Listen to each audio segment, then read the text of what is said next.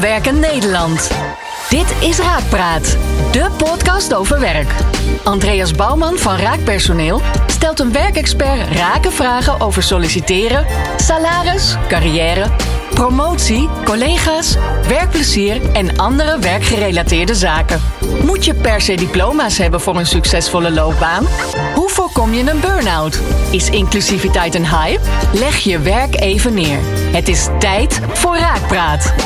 Hallo, vandaag heb ik te gast Joop de Boer. Joop heeft in zijn loopbaan van alles gedaan. Van wielrennen tot werken in de bijenkorf. En van werken bij het UWV via Olympia naar het ABU. En dan ben ik nog wel wat vergeten. De gemeenschappelijke deler, heel simpel, de mens. Ik spreek Joop vandaag over wat er nodig is om de werkende mens echt te zien en naar waardevol werk te helpen. Joop, van harte welkom. Dankjewel. Uh, Joop, ik hoor een licht Amsterdams accent. Klopt het dat jij ook in die konterijen bent opgegroeid? Ja, absoluut. Ik uh, ben daar geboren en tot uh, ja, een week geleden woonde ik daar nog. En ja, ik ben nu verhuisd en ook uitgeschreven als Amsterdammer. En ik ben nu ja, woonzaam in Wochnum, een klein dorpje bij Horen. In Wochnum? Ja. En hoe, hoe voelt dat om als stadsmens naar toch wel een beetje platteland te zijn verhuisd? Ja, dat voelt heel fijn. Ik, uh, het klinkt misschien gek, maar ik had al eigenlijk misschien, misschien wel 30 jaar al de drang om de stad uit te gaan. Ja, dat doe je niet zo makkelijk. Zeker op een gegeven moment dat er ook kinderen zijn. Ja, en nu kwam er een mooie kans voorbij om uh, ja, in het huis van mijn schoonmoeder te gaan wonen. Ja, en de plek, daar kwamen we al 20 jaar. Dacht ik, ja, uniek, prachtige plek, lekker buiten. Is het een mooi boerderijtje achter? Moet ik het mezelf voorstellen? Nee, niet een boerderijtje. Het is wel een vrijstaand huisje met een mooie, enorme tuin en een klein weilandje ernaast. En de kerk echt letterlijk voor de deur. En ik ga linksaf het dorp in en ik ga rechtsaf meteen eigenlijk de polder in. Ah, gaaf. Hey, en uh, Joop, toen jij in Amsterdam opgroeide, had je toen een bepaald beeld van je, uh, van je toekomst qua werk? Wat wilde je toen worden toen je op de, op de school zat? Ja, op de lagere school dacht ik altijd dat ik uh, televisiemonteur zou worden. Want een vriend van, van mijn vader was tv-monteur en die kwam vaak bij ons wat repareren. Ja, en als de tv dan open ging, dan dacht ik, wauw, dat wil ik ook. En dat was, uh, wat vond je ervan? Want dat was belangrijk voor je dat de tv het deed? Of voor je hem gewoon... Uh... ik vond wat hij deed, hij haalde zo'n hele kast uit elkaar en de kamer lag vol. En, en, en dat ging weer in elkaar en, en dat deed weer. Ik dacht, wauw, dat vond ik mooi. De magie van de techniek. De te mag, mag, ja, de techniek vond ik mooi. Dat is langzaam wel veranderd. Uh, uiteindelijk heb ik uh, een technische opleiding gedaan. Maar ik wilde eigenlijk diep in mijn hart schoolmeester worden. Oké. Okay. Ja, dat heb ik altijd heel lang voor ogen gehad. En wat was wat je erin aansprak? Anderen helpen, andere kinderen wat bijbrengen? Of, of had je een ander beeld erbij? Ik heb dat eigenlijk nooit in die tijd uitgesproken, maar ik dacht er veel over na. Ik dacht, goh, ik wil, wil, wil kinderen. Want je dacht toch dan, als je schoolmeester werd, dat je jongere kinderen iets meegeven over de wereld. Hè? En, en, en ook dat ze als individu gewoon belangrijk zijn. Ja. Dat het om hun ging. Tuurlijk rekenen leren, taal, allemaal mooi. Maar ook dat ze gewoon trots op mezelf konden zijn en ja, de wijde wereld in konden. En iets meegeven over wie ze als persoon zijn, dat ze er altijd toe doen.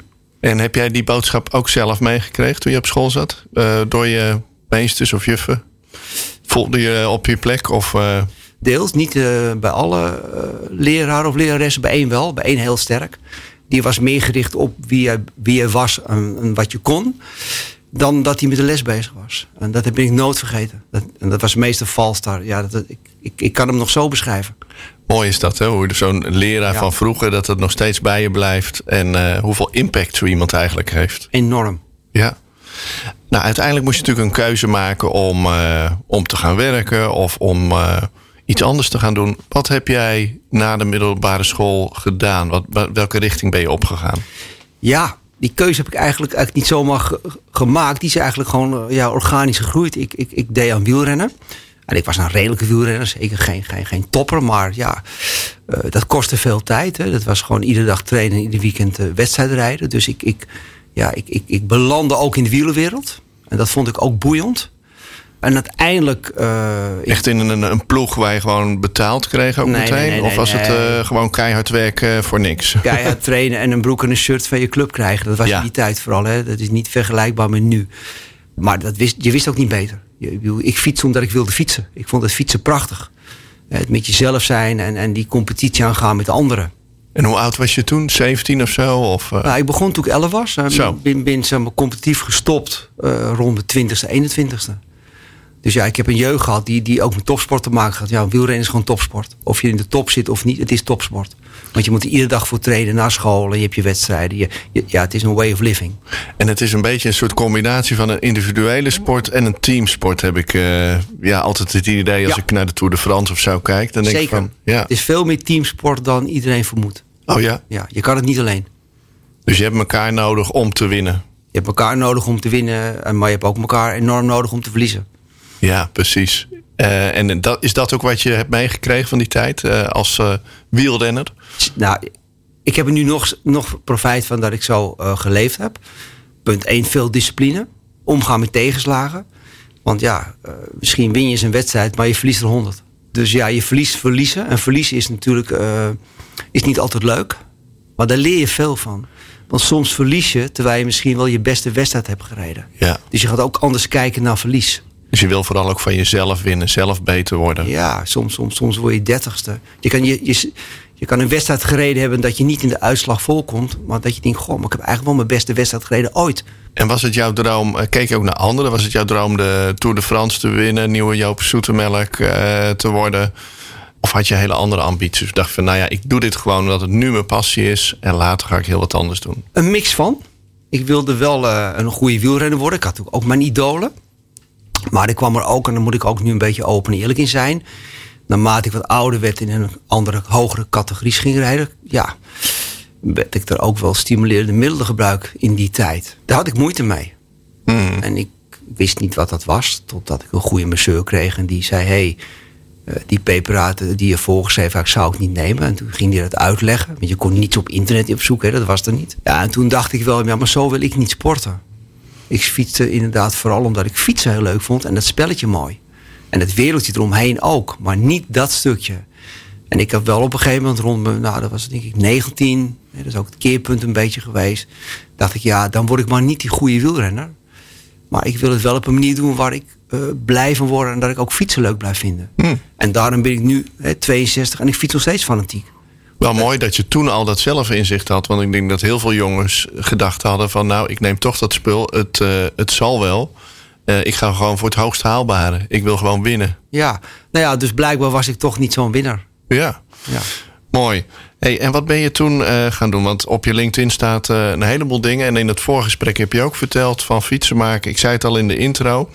Kun je daar iets over vertellen? Ja, zeker. Nou ja, wat ik al zei, ik stopte fanatieker met fietsen. Maar in die tijd werd als, uh, als je een, een wielrenner ging, werd je fiets op maat gemaakt. En dus nu kun je gewoon heel veel mooie racefietsen kant en klaar kopen. Er is veel meer keus, maar toen niet. Het was gewoon van staal. Ja, letterlijk uit een pakket uh, metaal, ijzeren buisjes werd een frame gemaakt op maat, als een pak. Mm -hmm. Ja, en dat vond ik op een gegeven moment ook wel mooi. En de fietszaak uh, waar ik kwam, daar waren framebouwers. En heel langzaam ben ik daar ook ingerold en ben ik ook een framebouwer geworden. Ja, echt voor specialistische fietsen. Ja, dus ja. mensen die kwamen fietsen, die werden opgemeten helemaal. Een frame werd op maat gemaakt. En uiteindelijk daar weer een fiets van samengesteld. Ja, dat is mijn vak geworden tot mijn veertigste. Op een gegeven moment ook uh, compagnon geworden in een, in een rijwielzaak. Ja, en daarin gegroeid. Mooi. Hey, in, in het vorige gesprek vertelde je me ook iets wat is bijgebleven in die periode als, uh, ik noem maar even fietsenmaker. Die gebeurtenis was eigenlijk bepalend ook voor nou ja, je verdere loopbaan. Dus ik was benieuwd of je daar nu ook in de podcast iets over kan zeggen. Ja, dat, dat wil ik wel. Ik, heb je, ik zei heel eerlijk tegen je, ik, ik, ik wil daar niet uh, heel breed over gaan in een podcast. Ik heb dat persoonlijk wel verteld. Ja, ik heb een vervelende gebeurtenis meegemaakt in die periode. Met een, uh, ja, in Amsterdam had je toen veel junks. Tegenwoordig gebruikers, je ziet het zie je gelukkig niet zoveel. Er is betere opvang voor. Ja. Maar in die tijd, zo de 80, 90 jaren, waren er heel veel zwervers en echt junks op straat. Ja, dat was diep triest om te zien. Dat vond ik zo'n al, al vreselijk. Ik fietste naar de zaak toen en zag ik overal junks zitten met spuiten. Of, Zat je in het centrum? Uh... Ja, in het centrum en met lepeltjes. En dat raakte me toen al. Maar ja, het was toch ver van je af. Totdat ik een vervelende aanvaring uh, met, met een van de junks kreeg. En uh, daar ook vervelende blessuren over, kort aan overhield. Ja, en toen heb ik heel lang me verbond met, met, met, met zeg maar de junk. Ja. En dat weet eigenlijk wist niemand in die periode. Dat heb ik toch een, ook een beetje zo stiekemtjes toch gedaan. Ik dacht, wauw, kan het nou toch dat, dat iemand, hij was 17 jaar, zo ver belandt? Dus je had eigenlijk meteen al, terwijl die eigenlijk iets vervelends had gedaan, had je meteen al een soort compassie ook voor die Ja. jongen. En toen dacht ik, goh, ik zie ze op straat. En nu heb ik zelf een, een, een, een, een- ja, een, een vervelende ervaring ermee. En ik dacht, ja, hoe dan? Hoe kan het nou? En, en, en toen ging ik me steeds meer ook, ook ja, verdiepen in wat er gebeurde in de stad. Nou, Ja. Toen heb ik, eh, hij heette Chris, dat kan ik wel vertellen. En veel contact mee gehouden. Veel gedaan. Achter de schermen, wat, wat zeg ik, een beetje zo sneaky. Ook niet om naar andere mensen toch, maar van ja, wat doe jij nou? Ja. En eh, ja, toen ik zijn verhaal hoorde, hij was 17. Ja, dat heeft me zo aangegrepen. Ik denk, ja, we oordelen maar over mensen. We geven mensen maar een stempel. Weet je, en, en wat, daardoor we ook uitsluiten in de maatschappij. Hè, want het is maar een junk. Ja, en toen dacht ik van, er moet een tijd in mijn leven komen... dat ik iets kan betekenen voor mensen die maar een stempel krijgen. Ja, dus dat is ook echt wat je hebt meegekregen van we geven die stempel, maar hij is zoveel meer dan, Ja. dan een gebruiker, verslaafde of wel- welke stempel. Nou ja, ik maar- vergeet nooit dat hij tegen me zei op een gegeven moment van... eh, en dan maak ik het even klein. Je hebt mij gewoon weer een naam gegeven van wie ik ben. Zei hij tegen me. Prachtig, ja. Van, van jij bent eh, gewoon, gewoon Chris en niet die junk. Het heeft lang geduurd, want dat was wel het moment... dat heb heel lang in mijn hoofd gespeeld. Van, goh, hoe kan ik daar toch iets, iets die- die weg gaan behandelen... dat ik daar kom. Nou, rond de 40ste ben ik gestopt ook met de zaak. En toen dacht ik, ja, nu ga ik die reis maken tot daar waar ik kom, wat ik eigenlijk nu doe. Dat is een moeilijke reis, maar ik ben er wel gekomen. Ja, een prachtige anekdote moet ik zeggen. En eh, ja, het, het maakt mij ook duidelijk ja, waar je voor staat en waar je in gelooft. En in ons voorgesprek had je nog een voorval. En ook dat vond ik weer tekenend. En dat ging over de bijenkorf. Want op een gegeven moment kwam, kwam je op de bijenkorf. terecht. Ja, in ons werk, ja. Eh, het is wel heel knap dat je al dit soort, soort antwoorden toch bij mensen weghaalt. Dat zegt ook zo over wie jij bent als mens natuurlijk. Eh, ja, ik werkte Ja, als je het niet wil vertellen, dan gaan we door naar het volgende. Nee. Maar ik vond het een prachtig ja, voorbeeld. je- Je bent daar ook van overtuigd door. En dat, dat geeft ook misschien een beeld waarom ik gewoon intrinsiek dit vak gewoon eh, doe. Niet als een vak, maar gewoon wie ik ben. Ja, ik werkte bij, op een gegeven moment, mijn eerste stap nadat ik gestopt was met de zaak, ben ik bij de Bijenkorf terechtgekomen in een leidinggevende positie. En op een gegeven moment was ik thuis en ik werd een soort van onwel. Naar het ziekenhuis gebracht en toen bleek ik een, ja, TIA, herseninfarctje gekregen hebben. En die was eh, nou, achteraf wat groter dan ik misschien eh, ingeschat had. Ja, En toen kwam ik er snel achter, en dat dacht ik geheim te houden, dat ik bijna niet meer kon schrijven. Ik schreef gewoon slecht. Dus je maakte je zorgen van... oh god, kan ik Ja. nog wel blijven werken? Want ik heb die TIA en nou kan ik niet meer schrijven. En Ja. dat is een onderdeel van mijn werk. Ja, en, en dat was behoorlijk eh, slecht, want ik kreeg toen ik weer ging werken. Ik ben veel te snel begonnen, want de arts zei: je moet wel even een periode rustig aan doen. En ik dacht, nou oké, dat doe ik ook. Dus ik ben wel gaan werken op een gegeven moment weer. Maar rustig aan bedoelde hij eigenlijk van niet gaan werken. Ja, een paar uurtjes, En, even en, proeven. en ja. ik dacht rustig aan, nou ja, ik ga wat minder hard tempo werken. Maar oké, op een gegeven moment eh, ja, zag men wel, toen had je wel net mails, dat dat niet zo eh, eh, ja, goed geschreven werd zoals het had moeten zijn. Met veel fouten, heel veel fouten. ja. En totdat ik nou, bij de store manager moest komen. En eh, nou, wel een leuk gesprek gehad. En ik dacht eerlijk gezegd van dat ik een gesprek zou krijgen van... Ja, dat misschien wel mijn contract zou stoppen en Mhm. de functie. Dat ik ook niet, zelf niet zo gek vond. Maar dat bleek helemaal niet zo te zijn. Want in die tijd had je ook eerst de medewerkers. Had je gewoon mensen, eh, twee collega's die voor jou ook dingen konden oppakken. En ik vergeet nooit dat manager toen tegen me zei van... van eh, ja, wij willen gewoon Joop. En toen dacht ik, hé, hey, hij doet hetzelfde wat ik bij Chris deed. Ook weer precies die naam, ja. We willen gewoon Joop. En die zei, ja, het schrijven gaat misschien wat minder... maar je hebt eerst de medewerkers, die kunnen dingen uit de handen nemen. Maar jij hebt heel veel andere kwaliteiten en die zijn niet weg. Dus gaan we gewoon dat blijven benutten in jouw rol als, als leidinggevende. Is er niets aan de hand. En dat ga je ook nooit meer vergeten, denk ik. Nee, dat waren twee bevestigingen dat ik dacht... Goh, de beslissing die ik ooit genomen heb om iets te kunnen doen... voor mensen die niet zo vanzelfsprekend... maar weer in die arbeidsmarkt terugkomen. Hoe breed het ook is. Eh, want ik was zelf even nu zo'n persoon... Hè, met wat in mijn hoofd gebeurd was. Ja. Ik kreeg ook die stempel van... Ja, ik- ik vind het eh, eigenlijk een woord wat ik niet zoveel wil gebruiken. Dat weet je. Een afstand van de arbeidsmarkt. Want ik vind dat dat niet bestaat. Iedereen kan dat Iedereen- even tijdelijk hebben. even tijdelijk hebben of even niet zo. Dus dat wil ik gewoon steeds minder gebruiken. Ook aan mensen erin vertellen waarom. En dacht ja, maar nu ben ik zelf word ik zo bekeken. Want vrienden om me heen zeiden ook van, ja, wat kun je nu nog? Ja, dacht ik, ja, dus zo wordt er naar je gekeken. Dus dat was wel een bevestiging. Dat ik dacht van, ik ga door om te komen waar ik wil komen. Hoe weet ik ook niet met mijn achtergrond. En hoe zou je, als je daar nu op kijkt, ehm, ja, van dat stempel af kunnen komen? Want het wordt massaal gebruikt, hè? afstand tot de arbeidsmarkt. Mensen hebben denk ik helemaal niet door welke impact dat heeft Ja. op de mensen over wie ze het hebben. Mm, en natuurlijk, als je een ander woord gebruikt, lost het ook niet direct het vooroordeel op. Maar welk, welke term zou jij gebruiken? Of zou je helemaal geen term gebruiken? Het liefst geen term. Kijk, het liefste is gewoon de term. Dat zijn dan gewoon mensen die werkzoekend zijn. Hebben, Ja. hebben geen werk. Willen werken, dus het zijn werkzoekenden. Zo plat kun je het maken. Maar oké, ik begrijp ook best wel dat dat is misschien te simpel. Maar ik, kan ook, eh, ik gebruik liever mensen die gewoon ja, even wat meer hulp en aandacht nodig hebben om weer op die arbeidsmarkt te komen. Ik vind het vriendelijke klinken. En daarmee zet je ze niet in een bepaalde hoek. Nee, klopt. En ik denk dat die groepen ook heel divers zijn. Hè? Je hebt waarjongens, je hebt mensen die eh, hier een eh, status houden. Je hebt mensen die toevallig een aantal jaar eruit zijn geweest omdat ze mantelzorg hebben gehad. Of omdat ze een TIA hebben gehad. Ja. Of een andere ziekte. Nou ja, je hebt zoveel verschillende mensen. Ja.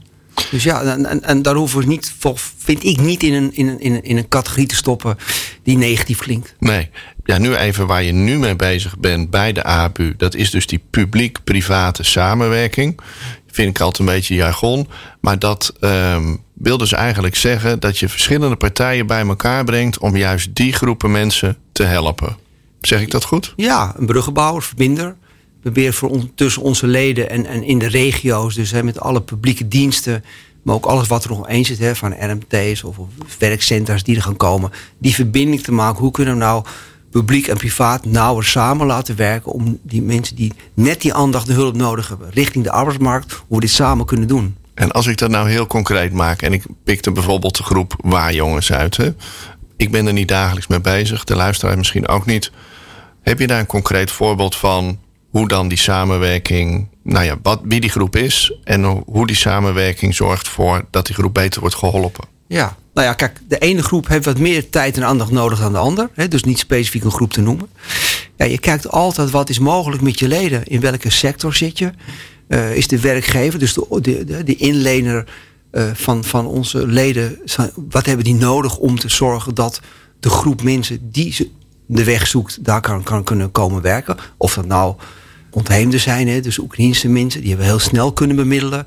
Of dat nou statushouders zijn, of vluchtelingen. Of, of, maar gewoon maatwerk maken. Hè, om te zorgen van, hé, hey, het zijn gewoon mensen die werk zoeken. Er is alleen meer aandacht voor nodig, dus ook waar ze komen te werken. En Je, je hoort me eigenlijk al zeggen, het zit vooral in heel veel vooroordelen wegnemen. En het gesprek met elkaar aangaan. En die vooroordelen die gaan dan tussen het bedrijf versus de gemeente of versus eh, degene die in dit probleem zit. Dus de waarjonger versus de, het bedrijf. Of waar zitten die vooroordelen? Allemaal.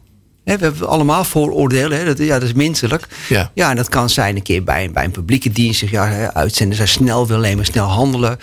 Eh, of, of, of een eh, uitzender zegt ja. eh, Snel geld verdienen. snel geld verdienen. En, en Ja. uitzenders kunnen misschien weer zeggen van... goh, maar al die logge instanties... nou ja... UWV gaat allemaal UWV, zo ja. traag. Ja. Nou, en de- gelukkig is dat steeds minder. Zeker bij onze leden, want die zijn er al redelijk in thuis. Dan probeer je in ieder geval die, die twee partijen bij elkaar te brengen. Ja. En dat scheelt natuurlijk. Dat heb je, mijn loopbaan is natuurlijk eh, behoorlijk geweest. Ik heb ook drie jaar bij de manager, als manager bij het UWV gewerkt. Dus ik begrijp die twee werelden heel goed. Ja. En ik, ik, en ik ben ook altijd uit te leggen, je moet ze allebei respecteren. Dus niet veroordelen, maar gewoon zeggen, ik snap dat. Jij begrijpt denk ik die, die, nou ja, die persoon die het wat moeilijker heeft om op de arbeidsmarkt te komen. Dat heb je met je persoonlijke verhaal al, ook al verteld. Ook uit eigen ervaring. Als manager begrijp je het bedrijfsleven. Je hebt bij het UWV gewerkt. Dus vanuit al die expertise denk je van... kan je ieders gezichtspunt wel, wel, eh, wel begrijpen, zeg maar. Jazeker. En, en, en dat is ook logisch, want iedereen ziet in zijn wereld en eh, iedereen heeft zijn belangen. Nou, hoe mooi kun je kijken, hoe kun je die bij elkaar brengen? Ik vind het pas interessant worden als iemand zegt het is een brug te ver. Dan kun je zeggen van nou jammer. Of je kunt zeggen, hé, hey, hoe kunnen we zorgen dat die brug niet te ver is? Wat is daarvoor nodig? En wat is er meestal voor nodig? Is het duidelijk voor de mensen eh, ja, wat iedere partij doet en wat je aan elkaar kan hebben? Eh, wat kan helpen? Is dat bijvoorbeeld storytelling? Ik zie bij de ABU mooie werkverhalen eh, steeds meer komen. Ik zie dat ook bij sommige andere partijen. Je hebt natuurlijk evenementen die je kunt organiseren. Je bent een podcast begonnen. Nou, Ja. dat zal ook eh, eraan bijdragen. Wat zijn nou belangrijke dingen om al die verschillende partijen op één lijn te krijgen? Nou, je benoemt er al één, storytelling. Mhm. Vertel de mooie successen. Maar vertel ook daarin wat beter kan. Hè? Wees eerlijk. Maar vooral delen van laten zien wat we doen en wat je doet met elkaar. Wat al succesvol is. Want er wordt veel meer gedaan al dat men ziet in Nederland. Laat dat zien, maak dat zichtbaar. Vertel ook hoe dat komt, hoe je dat doet. Ehm, en de andere kant is ook, een belangrijke is geduld. En wie moet die storytelling doen dan? Is dat eh, het uitzendbureau? Is dat de werkgever? Is dat de ABU? Iedereen. Of iedereen. Iedereen. Ja. Ja, iedereen, als iedereen gewoon vertelt wat een mooie ervaring hij heeft, maar ook eerlijk dat heeft waar hij tegenaan gelopen is. En niet meteen dat als belemmering ziet hoe hij het opgelost hebt, ervan geleerd hebt. Iedereen. Of dat nou een uitzender is, een publieke dienst die weer een prachtig mooi, mooi project heeft gedaan, dat mensen uitgestroomd zijn. Of een werkgever die zegt: Wauw, we hebben, ik noem wat, twintig statushouders. eh, het was, was moeilijk, maar we hebben doorgezet, zo succesvol. Deel het met elkaar. Ja, nou ja, ik wil niet te veel zelfpromotie maken, want wij delen best wel veel verhalen bij Raak. En we hebben echt tientallen, nou ja, om maar één groep te noemen, Oekraïners afgelopen jaar geholpen aan, aan werk. Heb jij nou mooie verhalen die je zijn bijgebleven van één, mag ook gewoon van een concurrent of van een gemeente zijn, die denkt van nou, eh, die hebben nou echt een mooi positief verhaal en dat wil ik wel even vertellen. Ja, nou ja, kijk, ik kan denk ik van, van, van, van alle leden wel een verhaal vertellen. Van klein tot grote leden. Iedereen doet, doet, doet mooie dingen. Uh, je doet het zelf al, jullie doen mooie projecten. Nou ja, ik begin even met een grote rand. Dat doet heel veel. Hè. Prachtige projecten met statushouders en de NS. Uh, die doen uh, vluchtelingen direct bemiddelen van, van, van COA in, in Almere. Timing doet mooie projecten met de gemeente in Apeldoorn. Olympia doet, doet fantastische mooie dingen in de gemeente Amsterdam. Ja, zo kan ik doorgaan met, met, met, met, met heel veel uitzenders die gewoon prachtige mooie dingen doen. Het allerbelangrijkste van is van los van de mooie successen, dat men moet inzien hoeveel tijd het kost om dat te doen. Ja. Want ik hoor je net zeggen, het zijn geldmachines. Tuurlijk, het zijn commerciële bedrijven. Dat is helemaal niet erg. Anders kun je het niet doen. Maar dat kost echt heel veel tijd. Echt heel veel tijd om uh, over statushouders aan het werk te helpen. Ja, noem het alleen maar uh, de scholing, de Nederlandse alles, les, alles. Uh, het begeleiden. Alles. alles. En dus, hoeven, er zijn ook potjes voor, maar ja, een deel zul je zelf moeten betalen. En er gaat ook vooral heel veel tijd in zitten om iemand goed te begeleiden. Ja, en dat vind ik mooi aan andere succesverhalen. Dat ook dat stuk te uitleggen, wat men heeft moeten doen daarvoor. En alle verhalen en alles wat ik hoorde met mensen in gesprek zijn, hè, ook in mijn dagelijkse werk. Ik hoor ze nooit, en dat is echt waar, dat kan ik hier echt met hand op mijn hart zeggen. Ik hoor ze nooit over geld spreken. Nee. Ik hoor nooit iemand zeggen ja voor de subsidie. Nooit. En dat kan ik echt, ik kan in de spiegel kijken dat zo is. Het gaat altijd, en dat, daar word ik heel blij van, want dat ben ik wie ik ben, dat het om de mens gaat. Eerst kijken wat kunnen we voor de mens doen. Ja, dat is ook echt onze visie. Kan ik ook met mijn hart, ja. uh, hand op het hart zeggen. Van we kijken eerst van hoe gaan we dit oplossen. En daarna, ja, uiteindelijk moet er uh, aan het eind van de streep iets overgehouden worden. Maar dat is nooit de intentie. Dat Zeker klopt. niet. En je zei net van wat is er meer belemmering, hè? of wat wil je laten zien? Ook laten zien dat je het echt niet alleen kan. Je moet het samen doen. Dat verbinden is mooi. Dat verbinden. Ja. En ook privaat met privaat. Dus ook hè, de leden onderling. Dat zijn concurrenten. Maar op dat moment moet je even geen concurrent zijn. Probeer gewoon elkaar te helpen.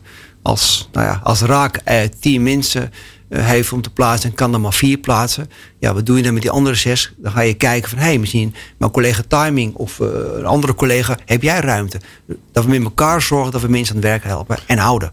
En wat voor advies heb je aan bijvoorbeeld ja, HR-managers, directeuren die nu luisteren en denken van ja, daar zouden wij als bedrijf ook wel meer mee willen en meer mee kunnen. Wat is dan de eerste stap die ze zouden moeten gaan doen? Want ja, we hebben mensen tekort.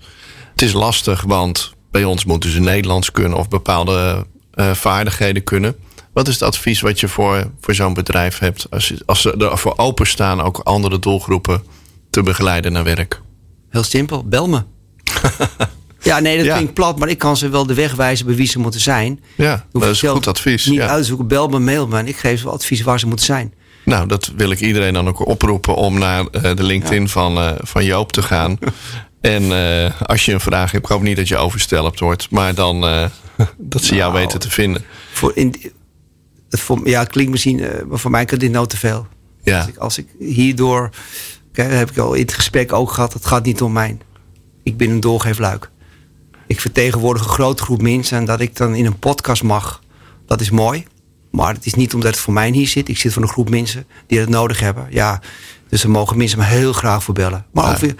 En jouw intrinsieke motivatie is voelbaar. We zitten op twee meter afstand. Maar ik voel hem wel dat je die intrinsieke motivatie gewoon 100% hebt. ja. Dus dat, eh, dat is mooi. Hey, we hebben best wat dingen eh, aangeraakt in deze podcast, benoemd. Is er nog iets wat jij mist, wat je zegt van... ehm, ja, dat wil ik toch nog even benoemen, wat we niet hebben besproken?